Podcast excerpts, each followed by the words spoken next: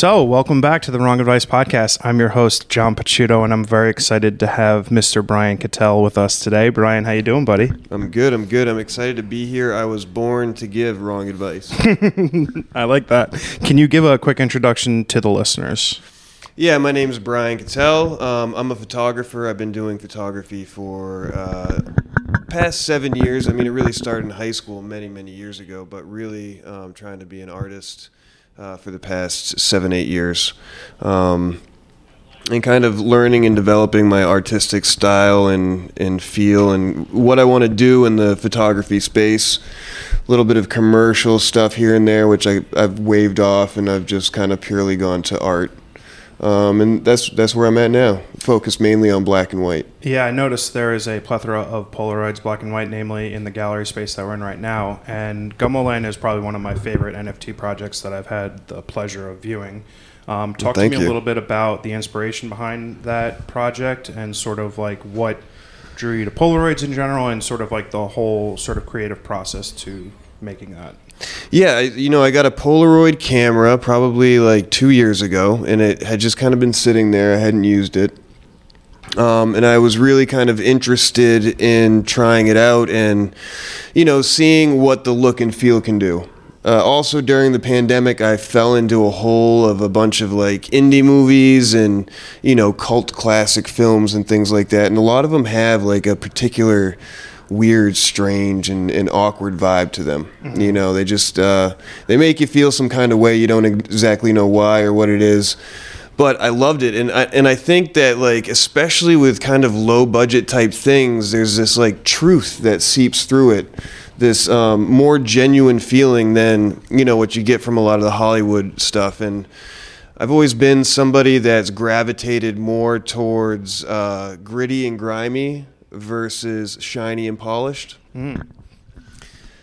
And so there was one movie in particular, Gummo, which was, I mean, it's, it's an uncomfortable watch, um, but it, it did have like a, a certain aesthetic, you know, and it kind of encompassed the aesthetic that I was feeling from all of the films that I had been watching recently. And uh, we had kind of come out of lockdown. I just wanted to get out and get weird and get free. I've also always struggled as an artist uh, with the ability to to do my art to the fullest, you know, because there's a certain apprehension based on what other people might think um, while you're taking the photo and the photo that is produced. And uh, I wanted to challenge that, and that challenge appeared in the form of masks and underwear. Yeah. You know, that's how it that's how it uh, manifested itself. So I I wanted to put myself and some of my friends in, in awkward positions and see if we could fight through that awkwardness and actually take the photo, um, and just create some bizarre and questionable and, and interesting pieces. Um, and we went out one day and did that initially, and I took a step back and I was like, there might be something here. Yeah. So I continued to do the project. That's pretty cool. And, Yeah. and what point were you like, I want to turn this into an NFT collection, or, or was it from the start? Uh, no, it wasn't. I was just doing it, and uh, I was in this artistic community called the most fa- the TMFA Most Famous Artist Community. Mm-hmm. This guy Maddie Mo had put it together, and um, he sat us down one day as a community. He's like, "If you listen to anything that I've talked about all year, listen to this." I was like, "All right, I'll pay attention." Um, and he showed us how to mint and what it was all about, and I did that. And then I was like, I, I don't know. I tried to go delete them, and somebody had already bought three. Oh, wow. So I couldn't delete. And you were shocked. Yeah. I was like, what? Somebody bought my JPEG? Like, I didn't understand. I just followed the motions, you know?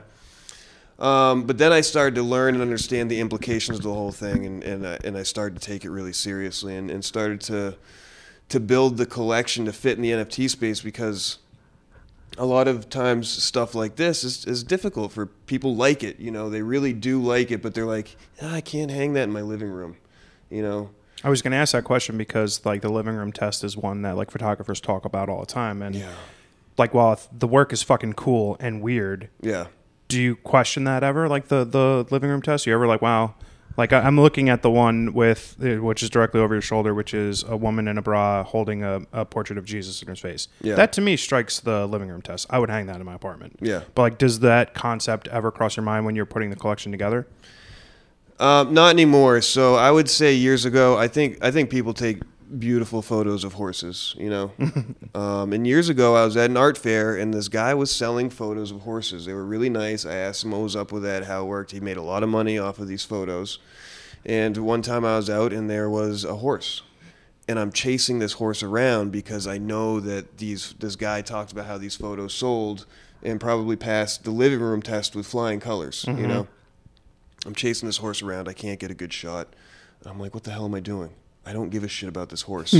and I had to stop myself and remember, like, this is not what you do. Yeah. You know, so I can't be concerned with the living room test. I need to do what I need to do to produce what I want to make. And um, the nice thing about the NFT space is that it's been an outlet for me to, you know, kind of kind of leave the living room test behind. Yeah. Yeah. I'm super curious because what you said is interesting that like it no longer applies to you and you can take the NFT space out of it, but just from like a photography perspective, the living room test isn't important anymore. Does that come from confidence as an artist, like being able to be comfortable in your own skin and know the work that you're capable of creating and it's not something that you question yourself anymore? Like, does that come with time? Because I can't relate to that at all. I don't. It doesn't necessarily come from confidence. It comes from trying the other route and knowing that it feels very wrong for me. Mm. Yeah, disingenuous to create something that's not you. Right. That's that's where it comes from. Um, confidence. Uh, I'm I'm going to be working on that for a lifetime. Yeah. Yeah. Yeah, imposter syndrome, confidence. I- Yeah, yeah. I mean, Daily it, reminder. It, it gets. I mean, maybe it gets a little bit better, but you, whenever you like launch a new project or try something new, you know, you this, it's there. yeah. Yeah. You've been a photographer for how long? I would say doing it this way probably like seven years. Okay. Yeah. And over that seven year period, like, so I'm two years into my journey as a full time photographer. It's been probably the most rewarding and also craziest two years of my life, which is both a pro and a con.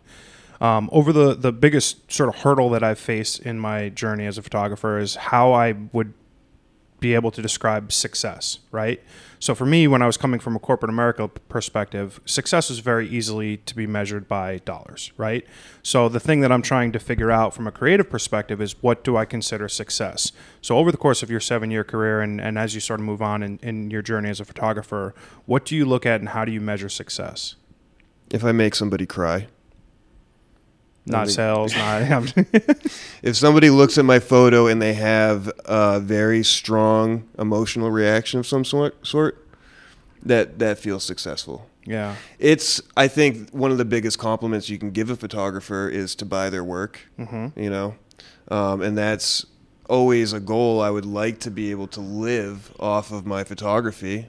Um, but yeah, I mean, it's it's when somebody connects to the work that you've made that that feels really successful. Mm-hmm. I like that. Yeah, Yeah, There, there is the validation factor that I get when I sell an NFT or I sell a print, um, which are just like beautiful, like happy happy occurrences. Right, they're few and far between.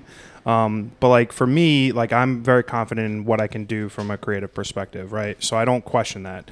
But like I do find that what we've been able to, to sort of uncover in this digital space is like a lot of people that have been inspirations to me. Like I've made in real life friends with huge inspirations of mine. I've you know Tyler James, who was just here, uh, Stefan Vanasco, who's been a huge inspiration to me. Um, I'm super curious what type of inspiration you take from other people in the space and like what other photographers might inspire you. Photographers in this space specifically, or Or just in general. Yeah. You know, that's always been a tough question for me because I feel like my inspiration. First of all, I'm not like um, formally educated in some in, in art or or photography per se. You know, I, I had some in high school and a little bit in college, but um, and I've, my memory retention has never been uh, that great to remember names and associate them with the images that I've seen. Mm-hmm. But I have uh, I've, I've consumed a fair amount of photography books. I've consumed a fair amount of art, and I've consumed like a fair amount of films, and also music too.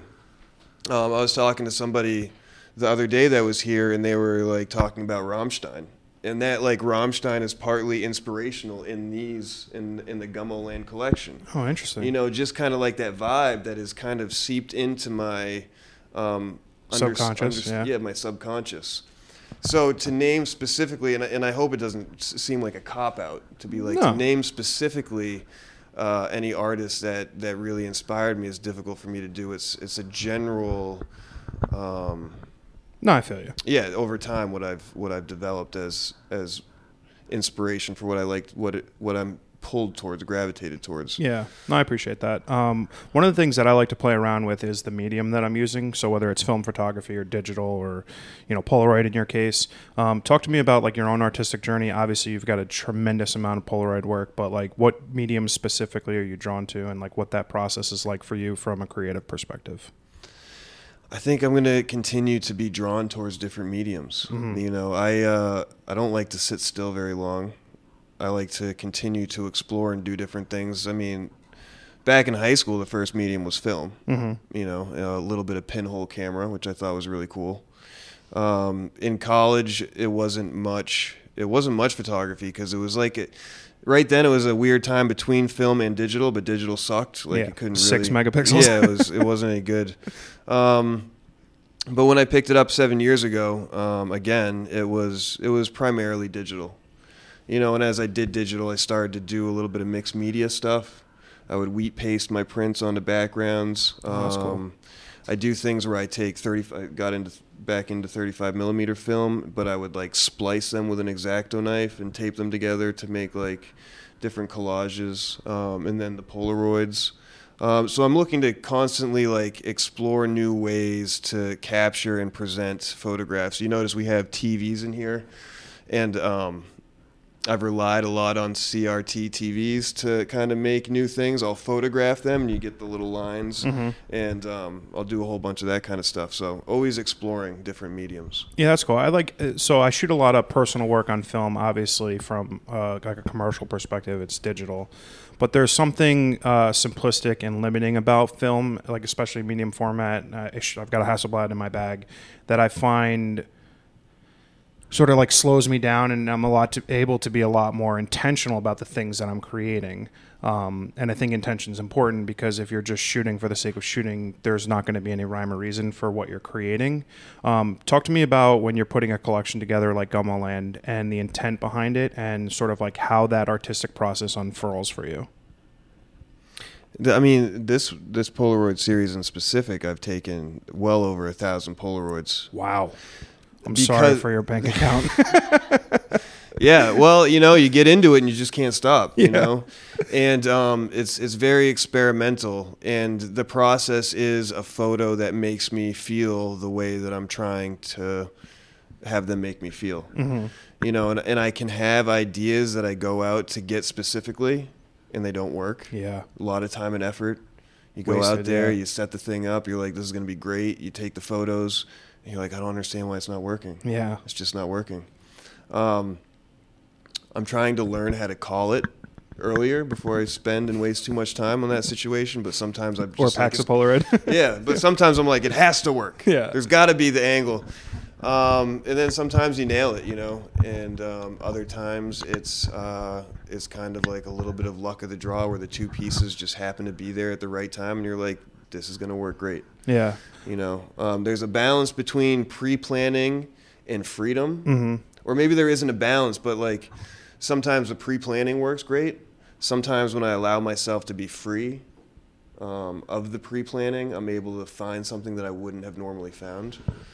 Um, Can you talk to me about the co- collaboration process? Obviously, like a lot of your, your photos have models in them or friends, as you were saying. Yeah. Can you talk to me on how that process sort of unfurls? Because, like, for me, I find when I'm working with a model specifically, like that conversation and that sort of like evolving time period together is really informative about what I create. Um, how is that for you?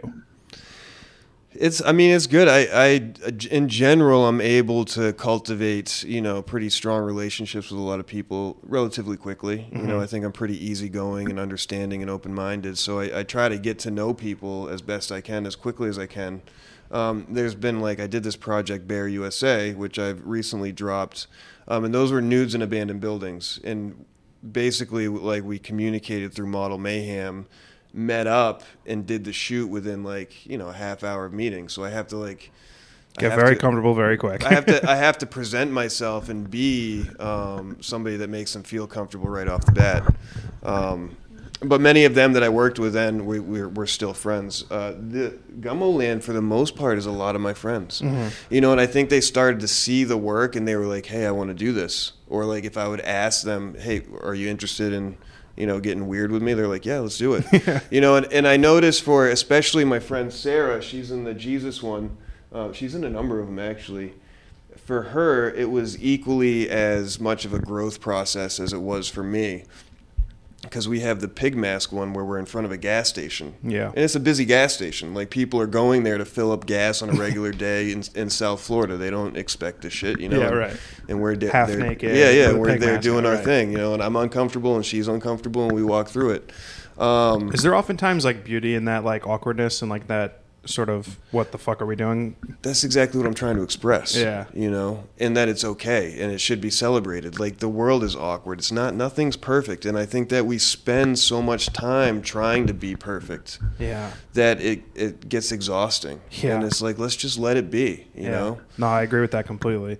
You were mentioning like how you fail sometimes, like you, if you went out for a specific sort of uh, photo or like create a specific like story in mind. Mm-hmm. I don't do well with that. Like if I'm in the process of trying to create with someone and I'm failing and I'm feeling it, like I get super in my head about it and I'm like, fuck, like I don't have the ability to sort of just like quit that like mental dialogue where I'm like, dude, you're blowing this. Um, talk to me about like how you sort of overcome that fear of failure or like that sort of mental process. I don't think I do. yeah, I mean, in the moment, it can be frustrating, and it depends on who I'm with. You know, if it's somebody that's taken a lot of time to come join me, um, and they're kind of doing it for free, and they're expecting a photo out of it, then it gets then it gets difficult. It's probably one of the main reasons why I don't do like com- commercial stuff. Well, one because I'm not that interested in it. I think that would be the main reason. But the other reason is that I don't like that. I don't like the pressure. Yeah. You know, I don't know how people do weddings. I've done a wedding or two. Yeah, no. And I can't handle it because I know these people have a very specific expectation. Totally. And like, th- there's this one moment where you get an opportunity to capture what they're expecting. Yep. And either you did or you didn't. Mm-hmm. When I go out to do art for myself, if it doesn't work, then nobody needs to know.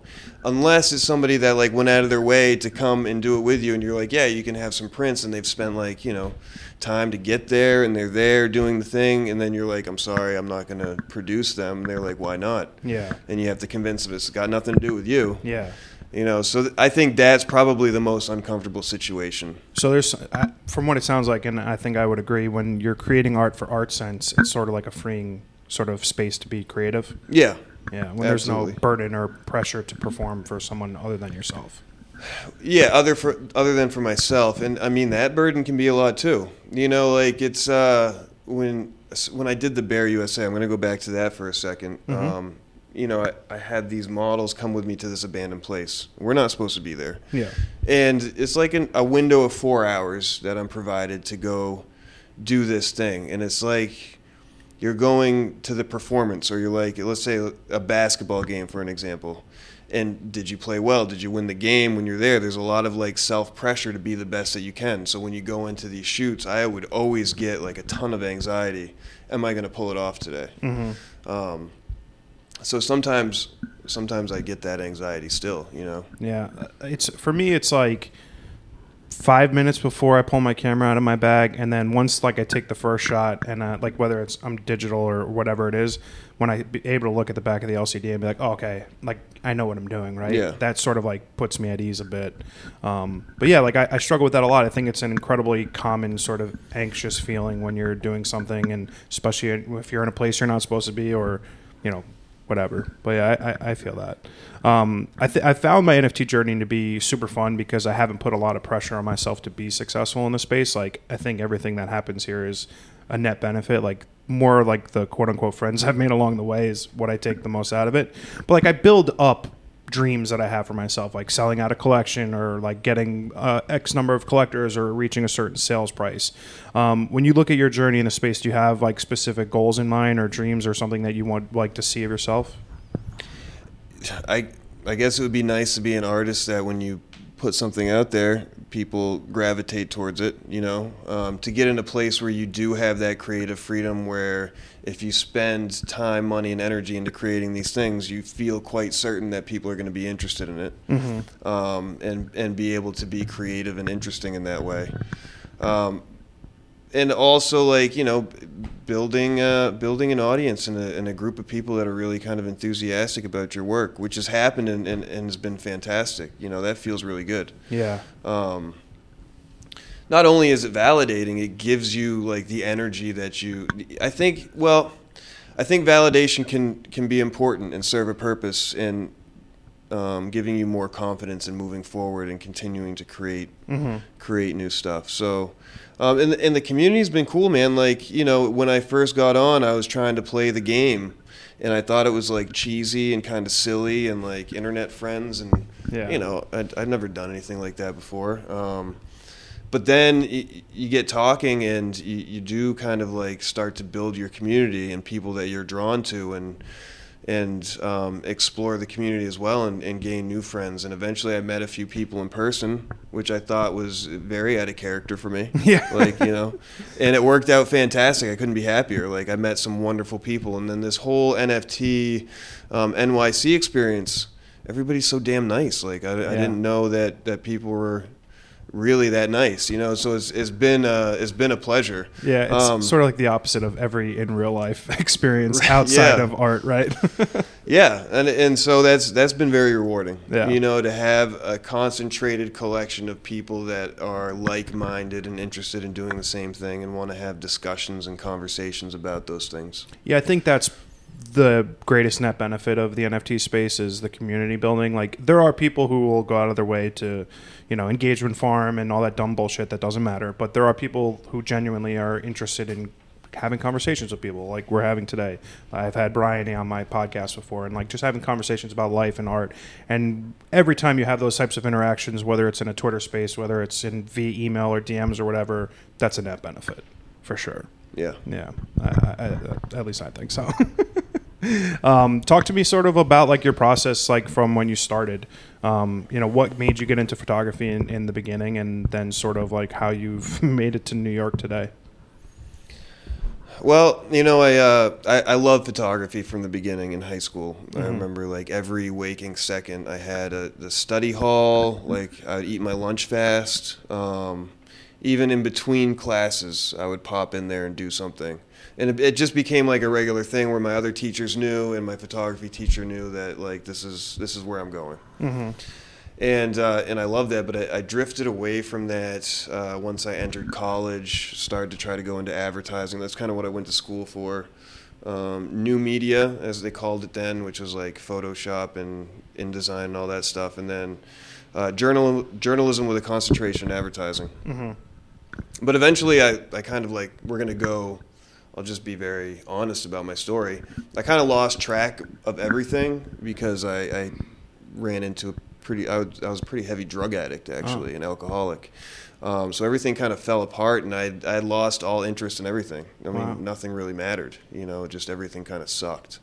Um, but eventually, I made my way to recovery and found sobriety.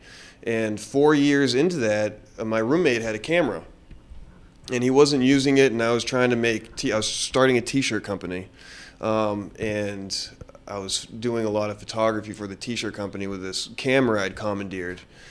And all of a sudden, I kind of became disinterested in the T-shirts and more interested in the photos that I was taking for the T-shirts. And I had discovered that like I had met an old friend again. And I was like, oh, there you are. Yeah. So I'm trying like all these different creative things: advertising, T-shirt printing, graphic design, web design, uh, animation. Like I'm doing all these things, but none of them are really grabbing on. And then it was like when I got the camera, I was like, oh yeah, this was the thing. Yeah. This was the thing the whole damn time. Like I'd been exploring all these other things, they weren't quite doing it for me. That's But so it- weird. I have such a similar experience because, like, as a kid, so I didn't realize this. My parents sold their house about a year or two ago, um, and when we were like boxing up the stuff and putting it in storage and whatnot, I found like all these like point and shoot, pho- like you know, uh, disposable photos that I took like fourth, fifth, sixth grade of like me and all my friends like doing dumb shit. And I was like, I said to my parents, I was like.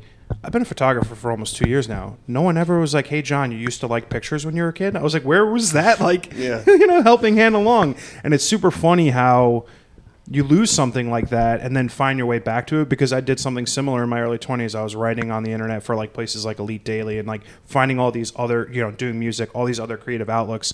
And then you eventually f- sort of find your way back to, to where you began. I, I think that's super funny that we have that in common. That's wild. Yeah. Yeah. Um, talk to me about getting sober. I know that's like, you know, not easy for people. And I'm, I'm kind of wondering how sort of finding yourself opened you up to be able to sort of find your art. Yeah, you know, uh, like it's it's tough to talk about addiction and sobriety to people that haven't experienced it because because it's it's you know you don't It's not relatable. yeah to some degree but um, I I learned like getting sober seemed like such an impossible feat. Like it wasn't a thing that was ever going to happen for me. You know I was just doomed to be this person that needed to do drugs and drink to feel comfortable in the world. But I did find my way, and and finding my way through that with the help of a lot of other people um, gave me this concept like, oh, if I can do that, then I can do anything, Yeah. right? And so I started to take photographs, and I had this concept of a project that I wanted to do, and I was like, oh, I can do that. Like nobody has to tell me that I can't. I can just go do that. You know, and I can achieve these things if I really want to. So sobriety was really a catalyst for me to understand that the world um, is available to me Wow. and so I, I got into it and started taking on some projects of my own and uh, and the difference between like then and now is like um, you have a lot when you're when you're drinking and using drugs you have lots of great ideas so many I have notebooks full of like great ideas You're using great in air quotes, right? yeah, that never get completed. Yeah. You know, never. But now I have good ideas and I actually finish them. oh, And that's I, I didn't think that was possible either. yeah. You know? I think that's beautiful. That's a great sort of mind frame mindset towards like how you can like sort of free yourself up to be yourself. Um, someone I felt like totally someone outside myself for the entirety of my 20s. And one of the reoccurring things that I talk about in my podcast is like, you know, could 25 year old John have instituted the things that 35 year old John has learned? And I've come to the realization that for sure not, right? Like you live your life, you learn lessons throughout life to get you to the point where at 35 you're able to be like, holy shit, like I know who I am. Um, do you think like your younger self could have learned those lessons earlier, or is that something that you think it takes time? I don't know. You know, like uh, there's there's this concept of kind of like being grateful for the torture that you went through, Mm. because if you didn't, then you wouldn't you wouldn't have an understanding of the world that you have now. And I think that that understanding does really kind of reflect in my photography this this understanding of of another side of humanity that's perfectly acceptable and should be looked at and understood. Um, and I don't think I would have that perspective if I didn't go through what I went through. You know, so. Uh, Is that like an appreciation for life, and, and, and to some degree, like you're just happy to be here? yeah, to- yeah, absolutely. Like, there's definitely a lot of gratitude in that, but there's also like a real understanding that like you can't, um, you can't dictate or presume that you know what somebody else's experience is. So now, for the most part, when somebody tells me that they're experiencing something in some sort of way, I have no right to tell them, no, you're not. This is what's happening. I need to take that at face value. And I think that that kind of understanding of the world does reflect in the work that, that I create. Hmm. Wow, that's heavy. I like that. no, no, because I relate to that a lot, right? Like because like I was a completely different person two years ago. So, like what the pandemic in the last two years have done to me as a human being and then as an artist has been like transformative to me, and I relate to that. You know, I didn't go through substance abuse problems. I didn't have that like experience, but I have other experiences, and I think the best lesson that I've taken out of all this is being able to just be graceful and like be grateful, right? Like we all go through a lot of shit. Like being able to sort of like be understanding of other people has been a really great life lesson that I think I've uncovered in the last couple years, and it's been great for my art. Yeah, for sure. Um, talk to me about the pandemic. Like, you know, the Gummo Land is sort of like a process that was, you know, or a project that was, you know, taken from, you know, being sort of cooped up for two years. Um, how did that impact your artistic nature and your ability to create? And then, sort of, how do you see your journey kind of moving forward over the next couple of years as hopefully things open up a bit? Well, um, in full disclosure, I'm from South Florida. oh, okay. So you have nothing to worry about. So I think, well, I think my, my pandemic experience was a lot different than most others. And, and when I talk about a lockdown, it was like a month. Yeah. You know, they closed Six days. They Yeah. closed they closed the beach for a week. Yeah, right. You know, so my lockdown experience wasn't as debilitating as other other people. Um, I mean, I did have COVID early on, and that was kind of scary. I had to stay inside for like you know 17 days or whatever it was, and and having no answers, it was really concerning, especially when they started talking about brain fog. You know, Yeah. ever since I got sober, like my ability to think clearly has become like the most important thing to me. Um, so the idea that that could be taken away from this was like that was pretty scary. Um, but there was a certain amount of like, you know, inability to be able to freely go do things. And I think that when I got together with my friends and wanted to start doing these Polaroid photos, it was really freeing. We wanted to take that freedom to the next level, you know, and enjoy it to its fullest capacity because it had been taken away from us. Yeah. Um, and again, expressing that freedom presented itself in masks and underwear. Yeah. You know? In beautiful masks and underwear. Yeah. Well, maybe not the pig one, but yeah, it's a little scary, but yeah. Yeah. That's cool. Um, so like I, I, because I'm new in this industry and sort of like building my creative career, I have got like a bucket list of shit I want to do. Like whether it's working with a particular music artist or, you know, being published in a certain editorial. Um, because you don't look at like the commercial side of things, do you have like dream projects? Do you have like sort of like dreams that you like look at from your, from your career that you want to see yourself accomplish? I do kind of have one dream project, but I, I have to be in the mindset and willingness to do it as well as it deserves to be done. Okay. Um, and and it hasn't hit me yet. Uh-huh. Um, but a lot of times these uh, these projects they, they develop themselves through experimentation, and I go out and I try different things, and then you know you hit a note and you're like, oh, there it is. Let's keep doing this, and then you try a couple more and you're like, yeah, this this is this is something that I want to do.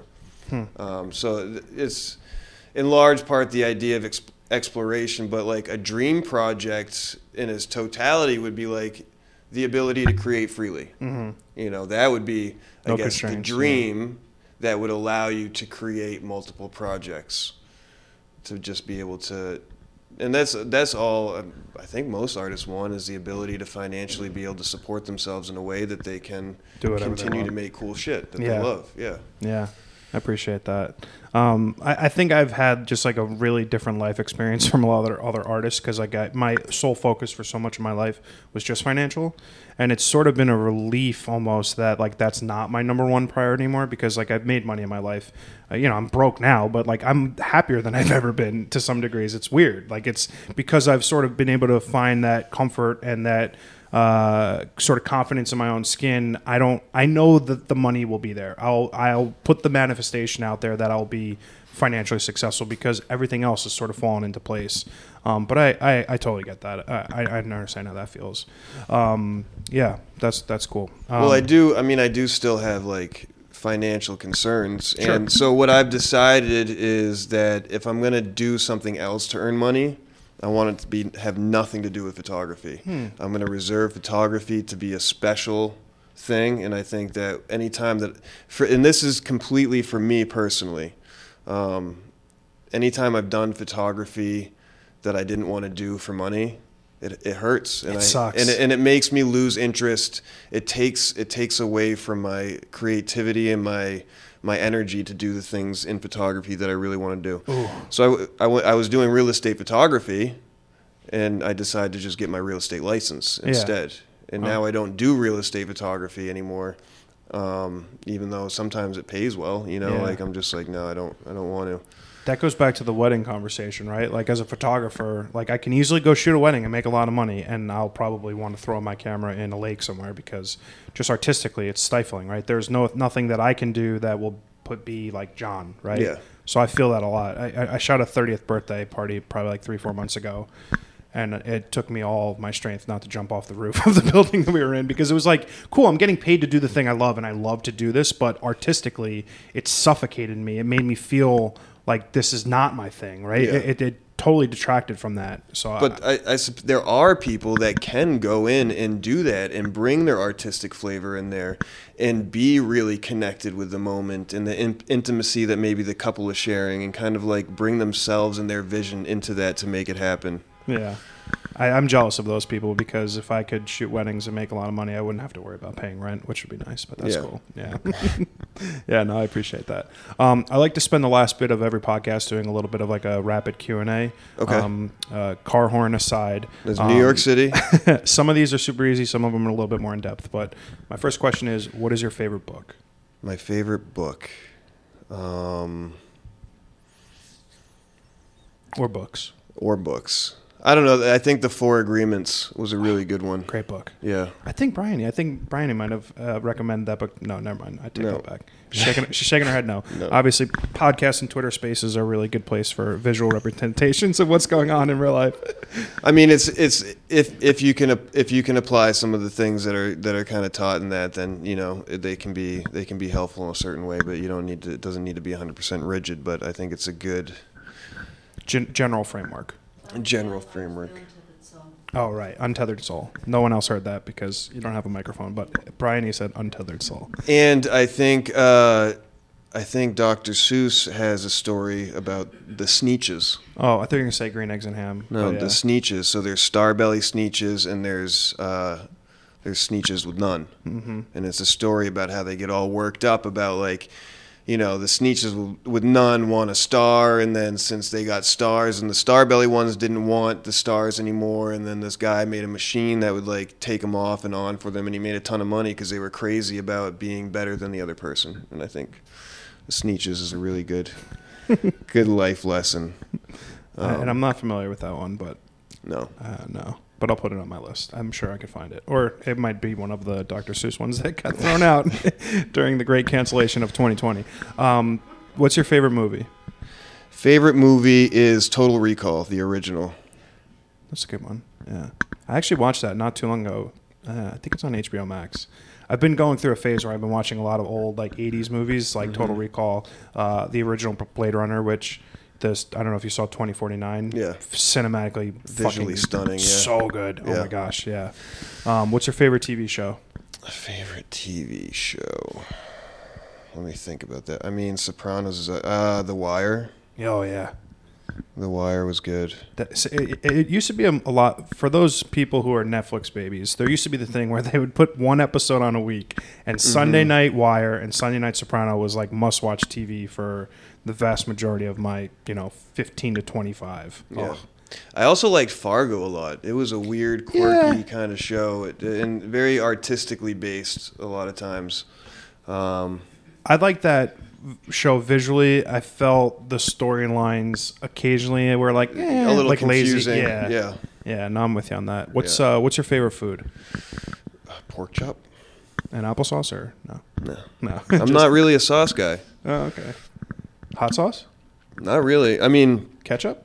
sure, no, maybe on French fries. Okay. Yeah. Um, what's the best piece of advice someone's ever given you? Man, it, that's supposed to be like a quick one. You're No. supposed to answer that. No, I said I said some of the I said some are hard. You're supposed to answer that quickly. Uh, I don't know, man. Um, you know, like I think the i- the concept of fear being an illusion.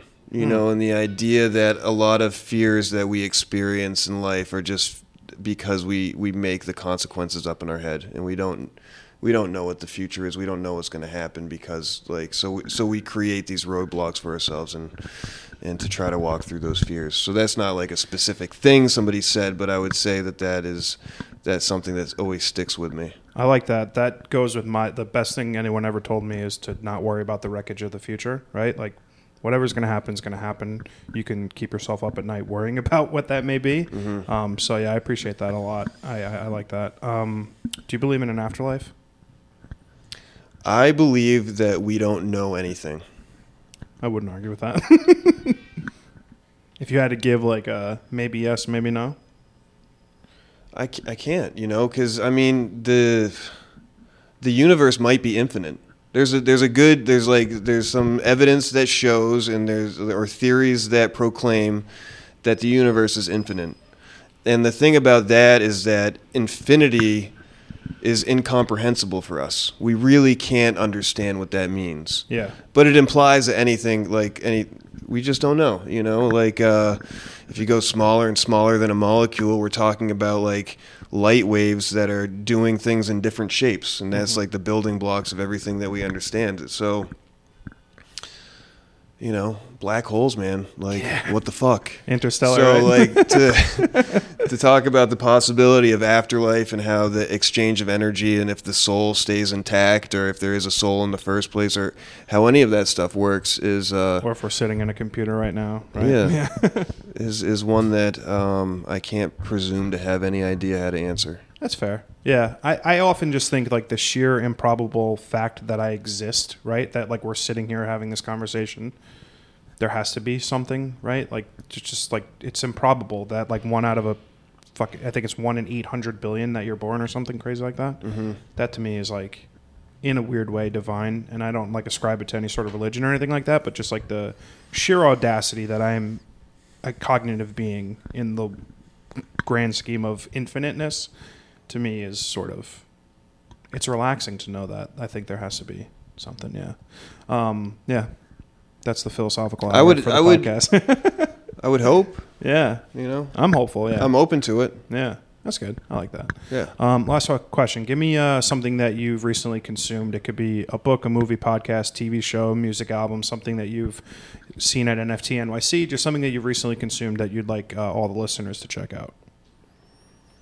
Something that I've recently consumed that I would like all listeners to check out. I don't know. Can I can I check for refer I don't I don't know. Okay. Yeah. I recently watched uh, Spiderhead on Netflix with Chris Hemsworth and Miles Teller. Very fucking weird. Weirdly entertaining. It's like one of those things like you watch the movie and you're like, was that really good? Was that really bad? Did I just enjoy it because it was super entertaining? Yeah. Chris Hemsworth plays the complete opposite of like Thor, and he does it in a manner that is weirdly appealing. Mm-hmm. And I think he showed a pretty good artistic range in the role, and I think that's probably why I liked it. But yeah, it was it was a bizarre one for sure. I think that so. Ryan and I put together this show, and I, I've been so consumed and focused on putting this together um, that that I've kind of like I haven't paid paid enough attention to a lot of the other things that I would have liked to. And that's what happens sometimes when you put a lot of energy into into something. Sometimes you get um, some of the blinders on. Um, but there's there's so much amazing stuff going on here that it's hard to just pick one thing that specifically that specifically I love or, or am attracted to and, and, and want to promote. yeah, fair Yeah. enough. Well, listen, Ryan, I uh, I'm incredibly appreciative. You know what? I am gonna you know I am gonna say that Ryan has created. I I mean I we did this show together, right? So, but I have been immersed in this piece, and she so she created this quilt that has hundreds of different quotes on it, and they're done in such a simplistic, humanistic way that sometimes when you're reading these quotes on this giant quilt that took her three years to make, that out of nowhere you're going across and you're reading yeah uh, took a communion took vitamins like these are things that we do in life. And then you read one that just like hits you in the stomach and you almost like are brought to tears. And it's so interesting that like a simple three letter sentence or four letter sentence can slap you in the face like that but it's presented and done in such a beautiful way that um, if if I were to if I were to say something struck me, and it's been my face the whole week, Yeah. right? Um, I would say that, and I would say check her out and follow her. Yeah. Well, Brian is one of my favorite human beings, and very thankful to have uh, met her acquaintance many, many. Well, it was probably like five days ago, but in you know in digital landscape of NFT Twitter, it was probably like you know it feels like two years, but it was probably five days. Um, but yeah, she's the best. And if you guys are in New York City, come down to Eldridge Street, 134, the Lower Draw. Amazing photos of uh, Brian's Polaroid work and, and some of Brian's amazing quote work. Um, Brian, I'm incredibly appreciative for uh, you to take the time out and do this podcast with me today. It's been my, my real pleasure. I have a very cheesy line. If you've been on my podcast, you're part of my family. Welcome and uh, thank you so much for, for doing this. Absolutely, man. I had a great time, and I appreciate you taking interest in my work and, and my life story and my journey in photography. My thank pleasure, man. Yeah. All right. Thanks so much, buddy. Take care.